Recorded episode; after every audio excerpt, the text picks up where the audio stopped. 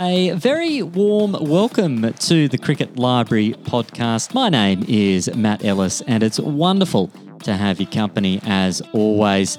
And if you're brand new to the show, it's a very special welcome to you for the very first time tuning in.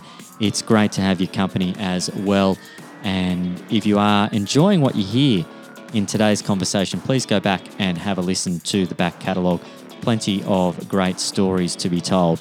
Kristen Beams, Peter George, Nathan Hauritz, Tim Ludeman, plenty of others in that list as well that you may like to go back and have a listen to.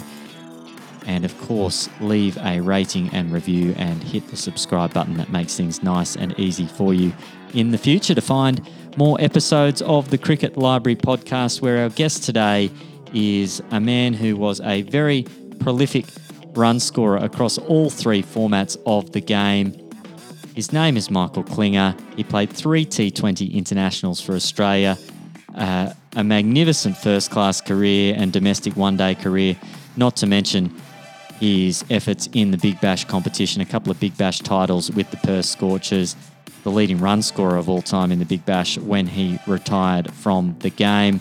Uh, captaincy at the Redbacks, captaincy at Gloucestershire. There's plenty we can learn from him today in our conversation uh, a family man as well, three children, and really want to check in to see how his wife Cindy is going after her cancer diagnosis a few years back. So, keen to check in how things are there. We'll also ask him about his selections for a net session. Who are the three people that Michael Klinger would most like to have a net with? We'll ask him about that. We might even get a scoop about his net bowling credentials as well. So, plenty to look forward to. Time now to sit back, relax, and enjoy our conversation with Michael Klinger. It's a very warm welcome to the Cricket Library podcast, Michael Klinger. Thanks so much for joining us. Yeah, thanks for having me on. Cheers. We normally start our show by asking how did your passion for cricket begin? Where did where did the flame come alive for Michael Klinger as a youngster? Uh, for me, it was watching my older brother. I've got a, an older brother and an older sister. One seven years older, one six years older than me, and um, my older brother playing under 12s, uh, growing up in Melbourne, and I was three or four year old uh, back then, and used to just go watch him every Saturday morning. My dad was like a, a team manager, and back then you had to roll out the mats on, on concrete, and um, used to just watch for three hours from from eight thirty till till eleven thirty or so um, for the on a Saturday morning for the game to be over, and then used to run around with a little bat in my hand and just hit a ball around the boundary line um, non-stop for three hours. So I think just uh, that was my first involvement in, in cricket and, and, watching my brother and then some of the other dads throw a ball to me and I'd hit it and um, you just used to uh, love getting involved with that and um, and couldn't couldn't get a bat and ball out of my hand uh, post that. And as soon as you were able, you were you were out there playing club cricket yourself. Yeah, I played under 12s as, a, as an eight year old. So I had four, or three or four seasons at that level. I, I still remember my first ever game. Um, I was tiny. I wasn't a big kid at all. Pretty scrawny, skinny kid. And um, I was asked to open the batting actually. And I made eight not out off 25 overs. uh, just couldn't, couldn't get the ball um, much further than 10 or 15 metres away. But uh, it, it was fun. Like it looked back then, it, it felt like there were giants bowling to me because I was, as I said, I was a pretty small kid. So um, that was my first memory of my very first game. And then obviously once I got a bit stronger, uh, the game or the batting side of it became a little bit easier for me. And you move into pathway cricket uh, as you develop your skills. How was your transition from being a club cricketer to, to moving into the more serious stuff as a youngster? It started, um, I suppose my, it started as a going into the under 17 squad uh, for Victoria. There were, um, I, I, went and started playing club cricket as a 13 year old uh, at Prahran Cricket Club. And then as a um, 15 year old, made the under 17 Victorian team. And it probably started from there. I didn't have a great carnival. I was actually, you know, when you're a kid, you think it's a be all and end all. If these these carnivals, and I had a really poor under 17s carnival, and um, came home pretty uh, despondent that you know maybe I'm not going to make it. I was only 16 at the time, so now looking back on it, some pretty silly thoughts, and and really good for me now to be able to pass on to, to other younger kids at, at, at going through their development as well, because it doesn't always have to work straight away. And um, from then, about two months later, I got um, promoted to. I've made some runs in the second uh, for the Prahran, got promoted for the last two games of the season in um, in the first grade and made a, an unbeaten 120 as a 15 year old for Prahran against St Kilda, which was actually the club I ended up playing majority of my cricket for in, in Melbourne. But um, and that just sort of kick-started things. That got me into the um, it was called the Victorian of Sport, which was the under 19 program back then, and got me involved with with the under 19 Victorian setup and then obviously got picked for that, and then sort of flowed on to Australia under 19s and um, and Cricket Academy based in Adelaide, and, and, that was that was the flow and effect for me for the pathways, and it was probably kickstarted by that that 100 I got as a 15 year old in in first grade um, back to Prahran. What are your recollections as a 15 year old playing with men, and uh, how do you how do you reflect on that, and, and how that developed you as a cricketer? Um, oh, it's, it's very different. Obviously, you're going back then, in particular, the way the game was played was played pretty, pretty tough. So as a, a young 15 year old, you're going to get picked on, um, especially early early in, in, your innings. So that happened. I remember my first game was against a team called University, and and um, uh, James Sutherland, actually the ex CEO of Cricket Australia, was a, was bowling for them then. Um, so he, he, called me a few names as well that first game, but all, all in, good heart. Uh, I've obviously had a lot of dealings with him since then. But um, yeah, it's, uh, I'm actually coaching his son now, Will, Will uh, at the Renegades um, as well. So yeah, but um, I, I remember my first game against University, and they had a really strong team. Had James Sutherland, who was a fantastic bowler, um, Robertson, um, and, and a whole lot of other really good bowlers who um, was a real challenge. And then the next game was a game I got 100 against St Kilda. Uh, so um, probably my, my biggest memory is, is getting, um, I suppose, early in my innings, getting, I wouldn't say attacked, but certainly getting, um, trying to get put off my game by a lot of the opposition. And then once you, as what happens in any game, once you start to, to play well and, and then and they drop back a bit and then you try and take um, full toll of, of, of, I suppose, your confidence at the time. So, um, yeah, certainly as a young player, you get challenged, and, that, and that's good, I think, because I think that brings out um, a, a, bit of you know internal toughness in you and, and gets you well prepared to play you know senior men's cricket in the future. And breaking into the Victorian team, you mentioned you had some time playing Australian under 19s, you had some leadership responsibility there. Uh, did you feel ready for Shield cricket when you when you got the call up for Victoria? Yeah, I did because um, I made my debut in one day cricket the year before, and it was the last one day game of the year. And Victoria actually were out of the competition, so it's probably a, a reason I, I, got an opportunity. Um, made some runs as, as, well leading into it, but um, and I got 80 not out against the Tasmanian side. So um, and in a, in a run chase. So that helped um, me have confidence at that level. I'd also, at the Cricket Academy back then when it was based in Adelaide, played in the second 11 competition. So we played from October till pretty much Christmas time. We played almost every week against every state second 11 team. So it's as if you're playing normal second 11 for New South Wales or Victoria, wherever, wherever you're from. And I was able to score um, runs in, in that competition, which is basically the, the level underneath um, state and shield level. So I came in there with some with some confidence, which was uh, which certainly helped me. Um, I wasn't getting a whole lot of runs in, in club cricket because we were going away for a week, flying home on a Friday, playing Saturday, and then flying out either Saturday night or Sunday morning to whichever state the cricket academy were playing next. And I just, I, I probably in hindsight, I probably wasn't putting my, my full attention into the club cricket for that two or three month period. But because I was scoring uh, runs in what essentially was a second 11 competition, that's how I, I got picked um, to play for Victoria. And what what are your early memories of of that uh, first few years of playing Shield cricket in Victoria? Who who were some of the key people that uh, kind of took you under under their wing and made you feel welcome there at Victoria? Yeah, my first ever Shield game was in New South Wales, um, and I actually wasn't meant to be playing, and, and a, a batsman called Laurie Harper um, hurt his back in the warm up. So Paul Reiffel, who was captain at the time, came up to me and, and said in the warm up and said, "You're in." So um, like my family and everyone was obviously back in Melbourne and, and didn't um, didn't know until pretty much the the start of play. So that was how it, it all came about. There was there were some big names in that squad. There was Paul Reiffel was captain. Shane Warne came back every now and then to play. Um, obviously with his international duty, and back then he, it was when he had a couple of his shoulder operations. Darren Berry was a key figure as wicketkeeper behind the stumps. Matthew Elliott, uh, Jason Arnberger was a fantastic uh, opening batsman and partner with, with Matthew Elliott. So some big, big names around, and um, I suppose that the ones who took me under the wing a bit were um, Matthew Mott, who's now the Australian women's coach. He moved over from Queensland around the same time that I first sort of got into the, the state squad.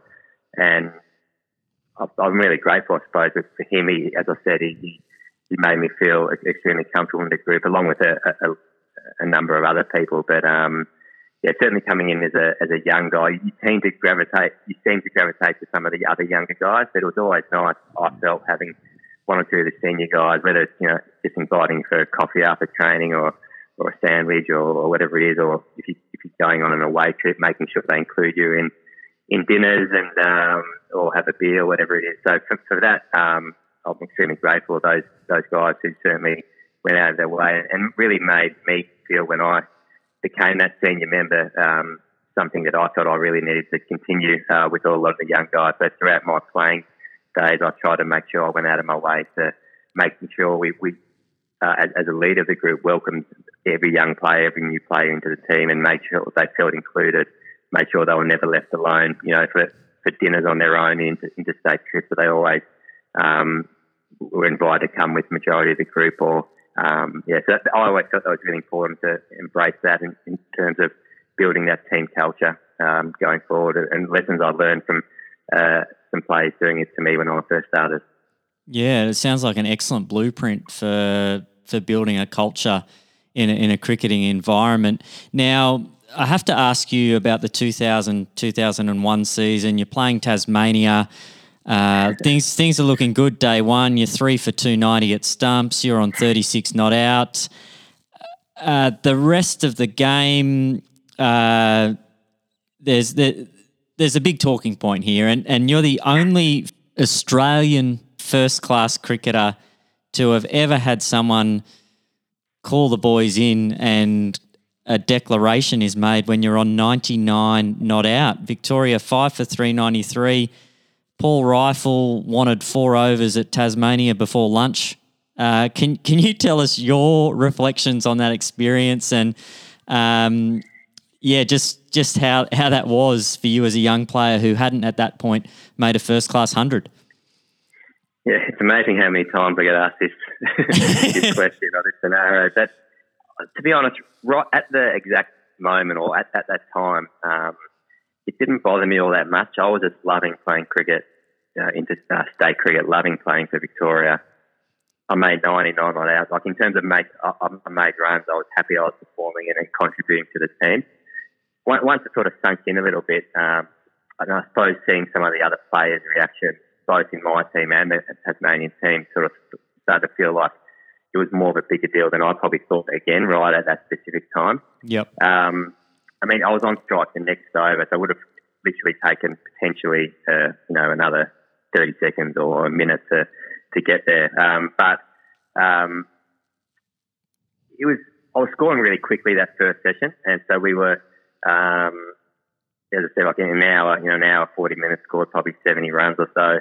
Um, and we, we knew we were going to either declare, you know, either side of the break. And, and, and they were desperate to have a few overs at them before lunch. And the, and the way it worked out, I couldn't get on strike the over before. Darren Berry was batting at the other end and couldn't get off strike. Um, we didn't know exactly which over they were going to call it. We knew there'd probably be some time to have a short hit out before lunch. And then, yeah, just the, the way it happened, um, it, it was, it ended up being on 99 when, when that was the case. So, uh, which, which again, um, looking back on it, I didn't get my first hundred till four years later. So that that was um, it would have been obviously nice in, in hindsight, but that was probably my own fault not performing well enough for the next four years to to do that anyway. So um, yeah, Paul. I mean, Paul's been an umpire. I've had him heaps of times as an umpire since, and he's probably given me a few scraps. I reckon I've been hit on the shin a few times in front of middle, maybe not out, not out a couple of times to maybe just stir it up. But yeah, whenever well, yeah, we still get along fine. Um, and he he kept obviously captaining for a year or so after that. So um, he was a fantastic bowler. I used to field third slip or, or gully to him, and um, used to fill in the game all the time. Now, moving on to that first hundred, uh, if I've got my facts right here, it's against Tasmania, and Tasmania bat first, make three forty seven. You guys get rolled for one sixty odd, and then you're asked to follow on. And I think you were opening the batting. Uh, can you talk us through uh, that experience, the pressure of following on, and um, the relief of making that first hundred? Yeah, I think for me, I, I, was in and out of the team for the following few years, and um, so to I suppose to come in and, and cement my spot and feel comfortable that I'm contributing to the team. That was the biggest thing uh, with with that hundred. But The game before that, uh, I think I got 80 or so not out in a run chase against South Australia, and then followed it up with, with that. So it was um, it was more just feeling comfortable, I suppose, in my own skin in, in a team of a you know a very good team with some big name players um, playing in, in that in that squad. So um, that was certainly the, the, the, main part of it. Uh, I remember you know facing guys like Adam Griffith, who, who then ended up being you know the assistant coach in WA in the Perth Scorchers, then ended up playing there.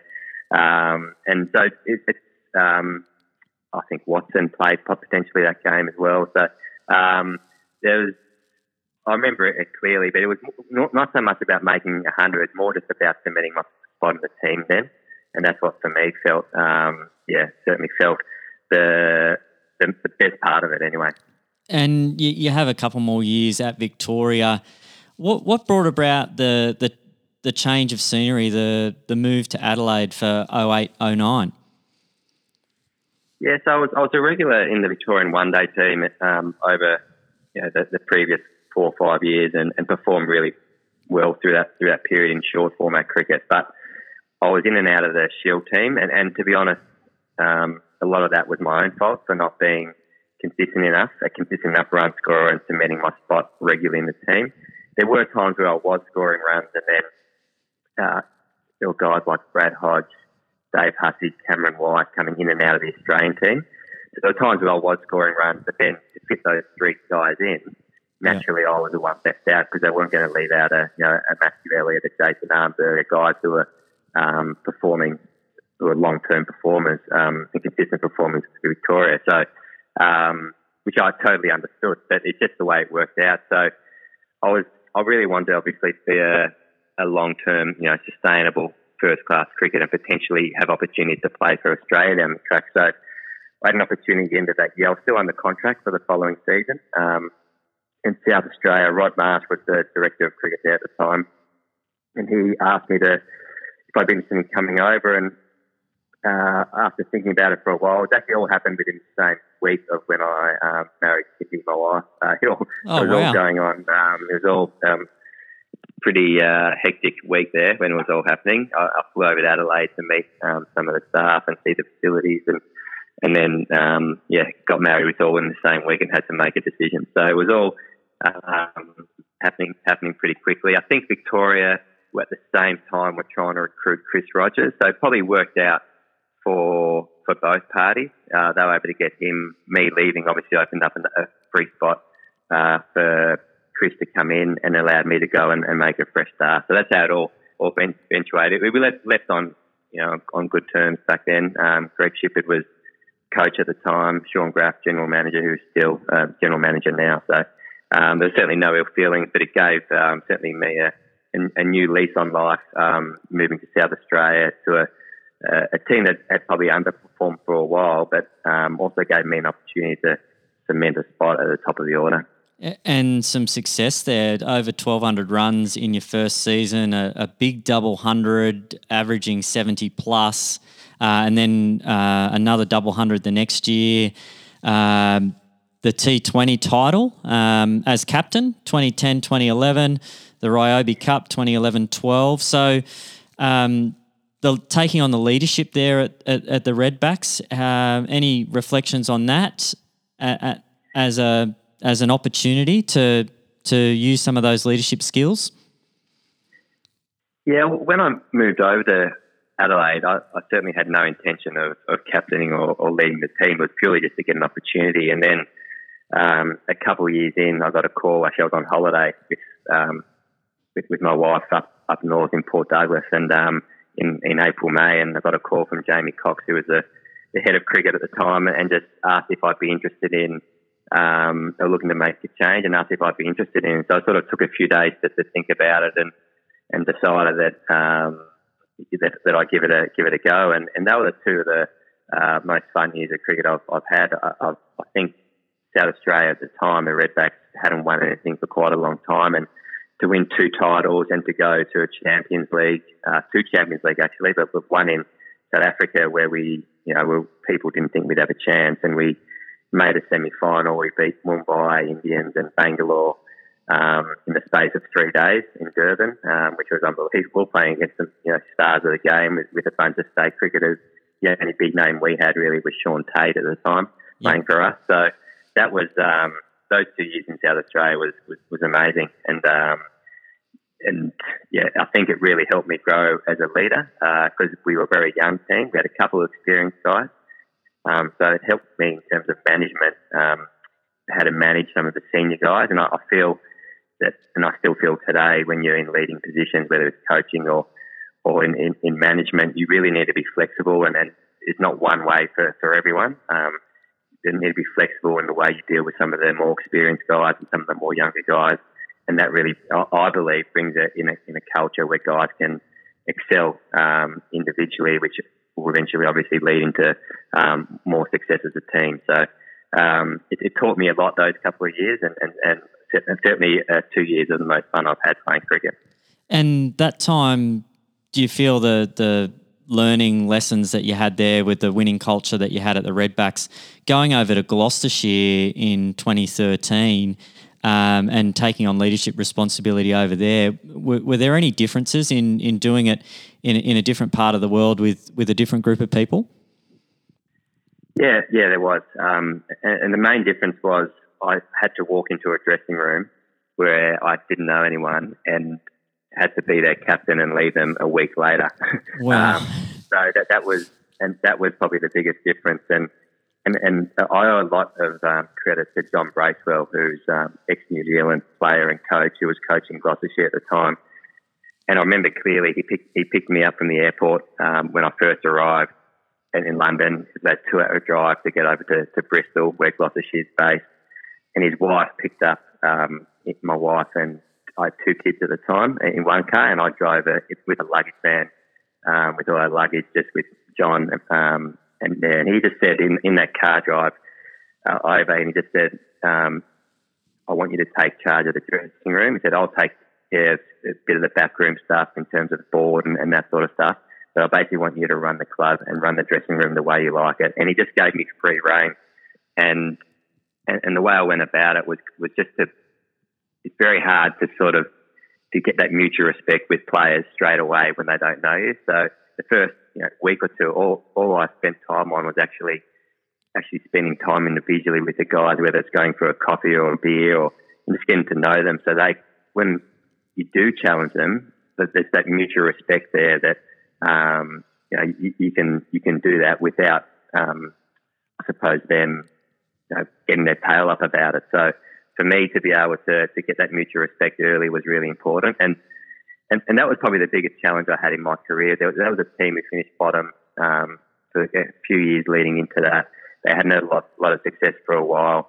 We had a really young team, except for one or two senior guys. And um, my seven years there, it was one, it was enjoyable. Um, I, I love playing cricket over there. But in that seven years, we won a one day title, which, when you think about it, over there is there's 18 teams in a competition with not the same salary cap. So we were the second lowest budget team over there. Wow. We played a final against Surrey, who I think salary cap wise, they paid their players something like four times the amount of what our club was was um, was able to play our players and to beat them in the final with huge names. Had Jason Roy, Sangakkara, and, and, a whole lot of other names, English players. Um, at Lords was one of the best moments of my career. I watched it actually, I think it was um, the anniversary of that was, um, well, they showed a, a, video the other day on um, on social media and just bring back some of those memories was, was unbelievable. So, and they just eventually got put up into um, Division One, promoted Division One last year. So to be there for seven years, last year was my last season um, playing T20 cricket, but to be there for seven years and see the progression, mainly of the young guys. When I went there, most of the group were between 18 and 21, and now they're 25, 26. To see them mature as people, but also to actually see their how their cricket improved, and now they're established, you know, senior members of the team. So um, that was certainly a, something I'm extremely proud of, um, being able to help that club progress, and hopefully now they'll be able to maintain that going forward. And uh, your time in WA, you you had had a good run there at, at South Australia. What was your what was your feelings moving moving west for the 2014-15 summer? Can you tell us a bit about that?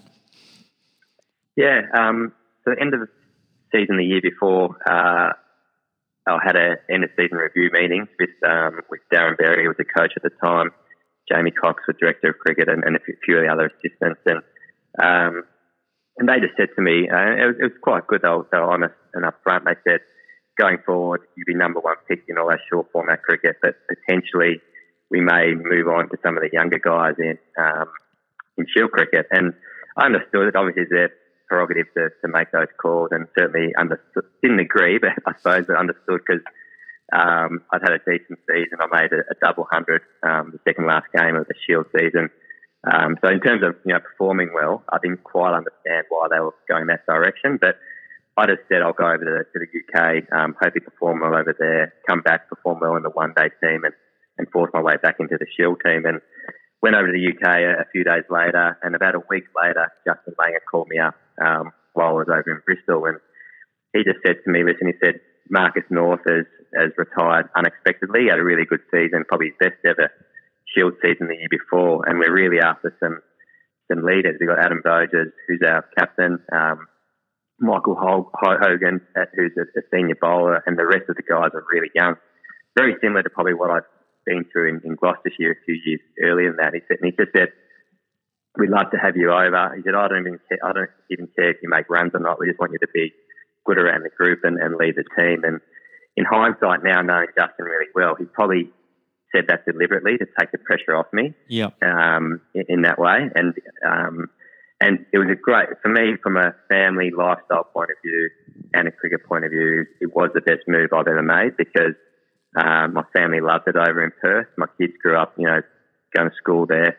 Um, the lifestyle there was was amazing, and the WACA. Uh, I couldn't speak more highly of them, how they were as a professional um, outfit, but also um, you know, we had a, a couple of tough periods there with, with my wife's health, uh, and, and, which we eventually, with the WACA, in terms of their support, um, in particular Justin and, and Ben Oliver, who was the uh, director of cricket at the time, um, their support and all the staff and players through that period for me was amazing, especially with no family there. Obviously, all our family is based in Melbourne, so that move to, to Perth for, for us was, um, you know, five years that we'll we'll never forget, and, and certainly um, have, have a huge soft spot for, for the WACA and the Perth Scorchers.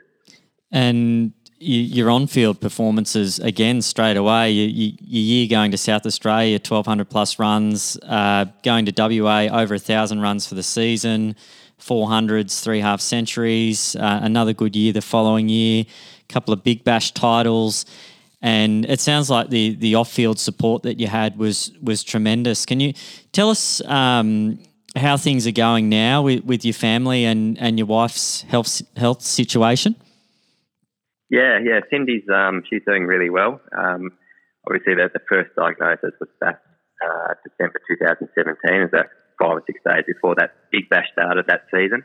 Um, but yeah, she's she's doing well. Um, she's you know she's back to living normal lifestyle and um, at the moment she's very busy homeschooling our kids yeah.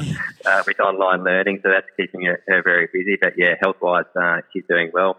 Obviously, you, got the regular checkups as you do in the, on all these situations with a, her breast cancer. But um, yeah, she's she's going well, back to normal lifestyle, and, and um, we're enjoying being around family in, in Melbourne. It, it's helped a lot, I think, for for us. And um, even though, as I said, we, we did love the, the lifestyle in, in Perth, but um, yeah, we'll see what happens going forward uh, with with all that. But yeah, certainly with in terms of Cindy, she's doing fantastically well. Thanks, thanks, thanks for asking. Yeah, that's outstanding to hear. I know it was a very emotional time. Uh, you, you, wrote a, a letter, a, a, public letter at the time, and I, I know lots of us um, just really feeling for you. Myself, as a dad with three kids, I, I just couldn't imagine having uh, that kind of situation to deal with, and it's really glad to hear that things um, look like they're they're on a good trajectory. Um, with yeah. Uh, with, with, the Big Bash, uh, two Big Bash titles. Um, one of the more exciting ones down in Canberra, where Brett Lee nearly creates a miracle for the Sixers, and the other one a bit more of a a, a cruise to victory. You, you, make seventy one not out off uh, 49 balls, and the Scorchers win against the Sixers again, one wicket down. Any, any reflections on on those two Big Bash campaigns and titles? Yeah, I think the the main reflection with, with those two titles is I, I, I don't know the exact stats, but I'm pretty sure we lost at least the first game in both of them, possibly even in one of them two, um, first two. And I'm, what I, I noticed looking back on it, and, and now you know coaching with the Renegades, um, we didn't obviously have a great start last year, but we, we just never panicked. We knew we had um, a really simple game plan and a, a game plan that stood up um, regularly. So we just made sure that um, we, we stuck to that and we didn't take the foot off in terms of our training. If anything, you know, one of Justin's mantras is to have a really hard work ethic and keep training, and we continued to do that. And you've got to remember in Perth, that time of year, it's 35, 40 degrees every day. So when you, are doing your, your fitness on top of your your skill work. It's um, it's really hard work. But what it actually did, it, it made us really good at the back end of each tournament. Yeah, I feel because I think we were stronger and fitter than any other team, and as well with that, you know, I think ninety five percent of our guys were all Western Australian, part of the WACA system. So that's that you know that training is not only for t- for the six to eight weeks; it's for twelve months of the year. So I think if you look at our, our the way we went about the second half of our seasons in those years were, was was really strong, and it had to do a lot with, I think, our um, our strength and fitness as well as our you know our, our mental strength, knowing that we've put had the work put in before that, and um, and as I said, we didn't complicate anything. We knew we had a really strong bowling attack, yep. and we had um, probably I'd say some senior batsmen with a couple of real explosive guys who could um, he could take the game apart, but we knew we'd be able to get the job done more than not, and just kept it real, as I said, kept it simple and, and got it done for um, for a couple of years there. Now, you you must have felt at times in your career you were p- pretty close to getting selected for Australia, eh, be it Test cricket, be it One Day International cricket. That that opportunity doesn't come, but something that does come in 2017 is is the call up to play T20 international cricket for Australia. How much did that mean to you? To uh, it's almost like uh, the collective cricket community breathed a sigh of relief that you finally had that opportunity. Like we, uh, we we could see the numbers and see the performances over the years, and it, it, I think particularly that year where Adam Voges um, was the leading run scorer, 14 15 at WA, and, and you, you, had a big year there as well. I think you were second on the list. Um, there must have been a time where you you were very very close. So to actually get the call up in 2017 to play those T20 internationals, can you explain the emotion uh, around that? Yeah, well, I think that that year and Voges had a fantastic season, and I also had a, a really good year.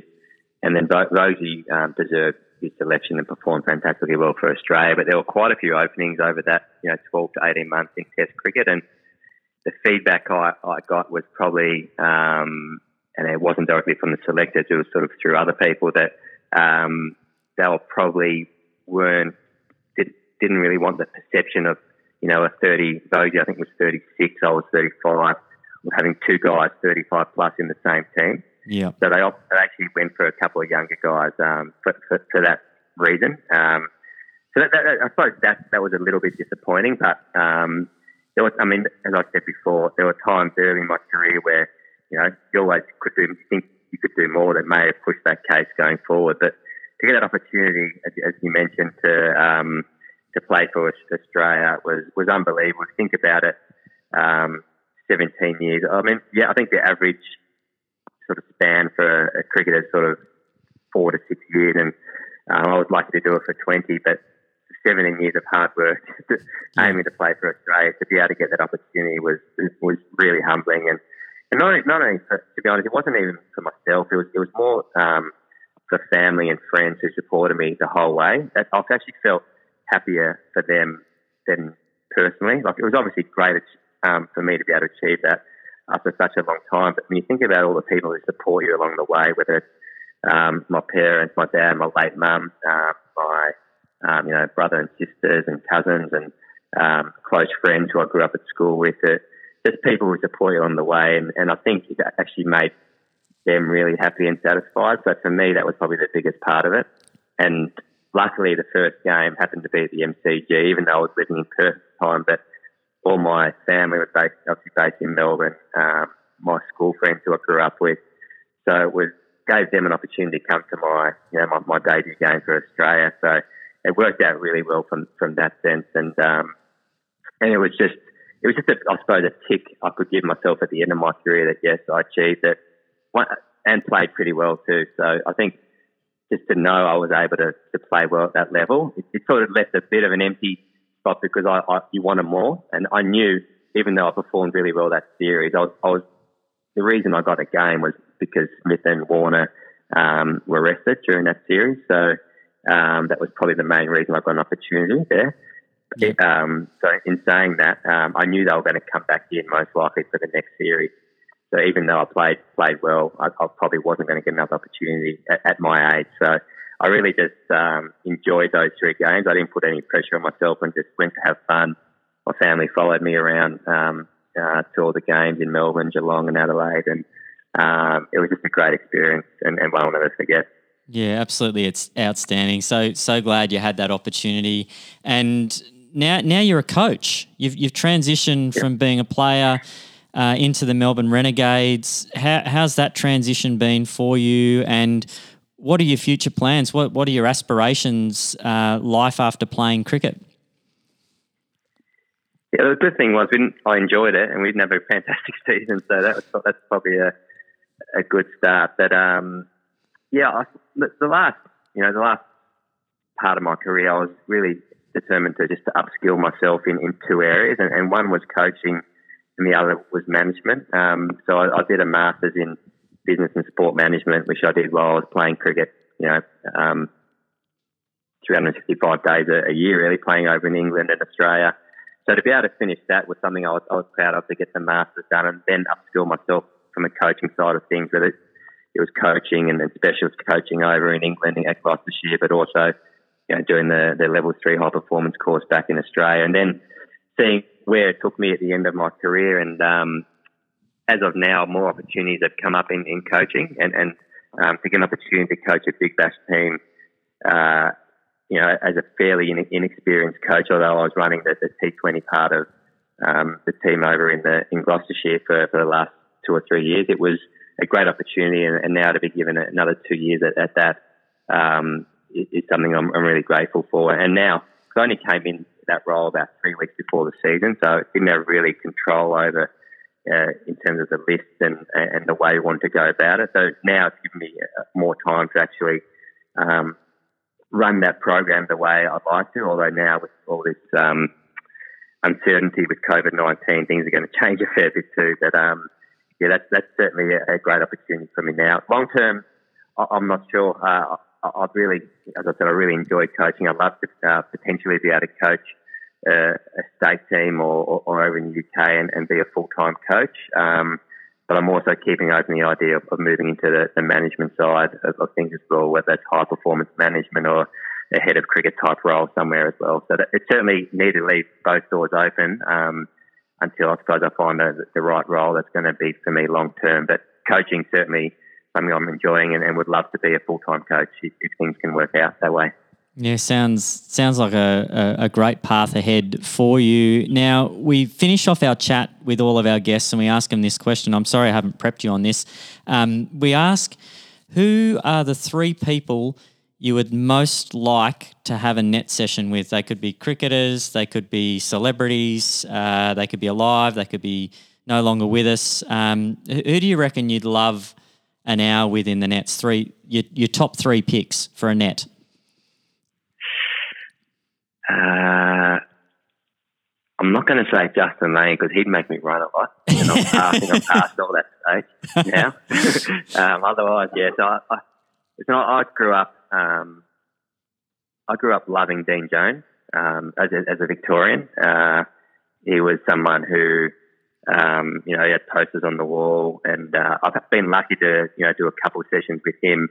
Um, he was a consultant batting coach in, in South Australia.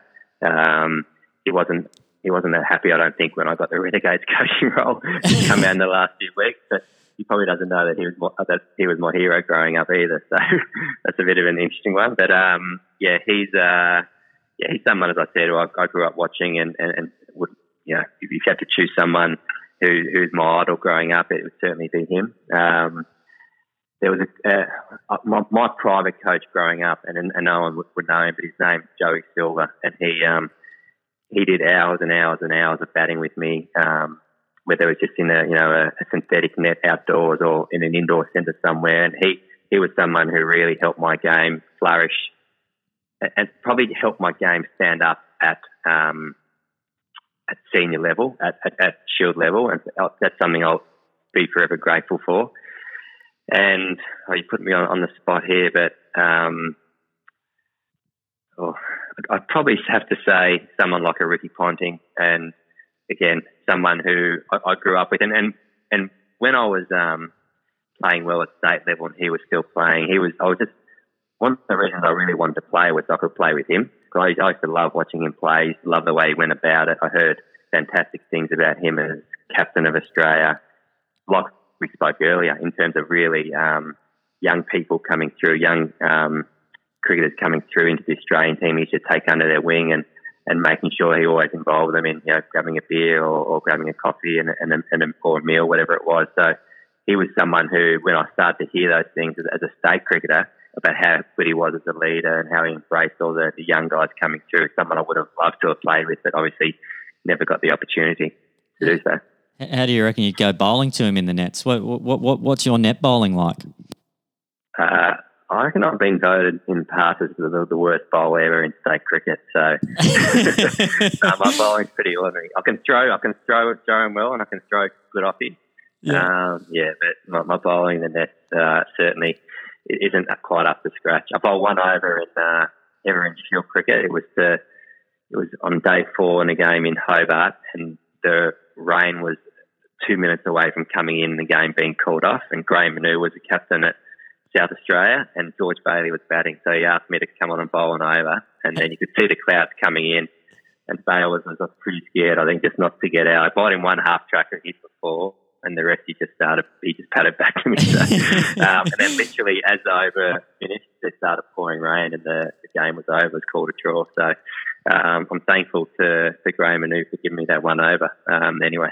yeah, that's outstanding. Well, it's been an absolute pleasure chatting with you, Michael. I, I really appreciate you giving us your time. Uh, wish you all the best with the family. Great to think, hear things are going well there.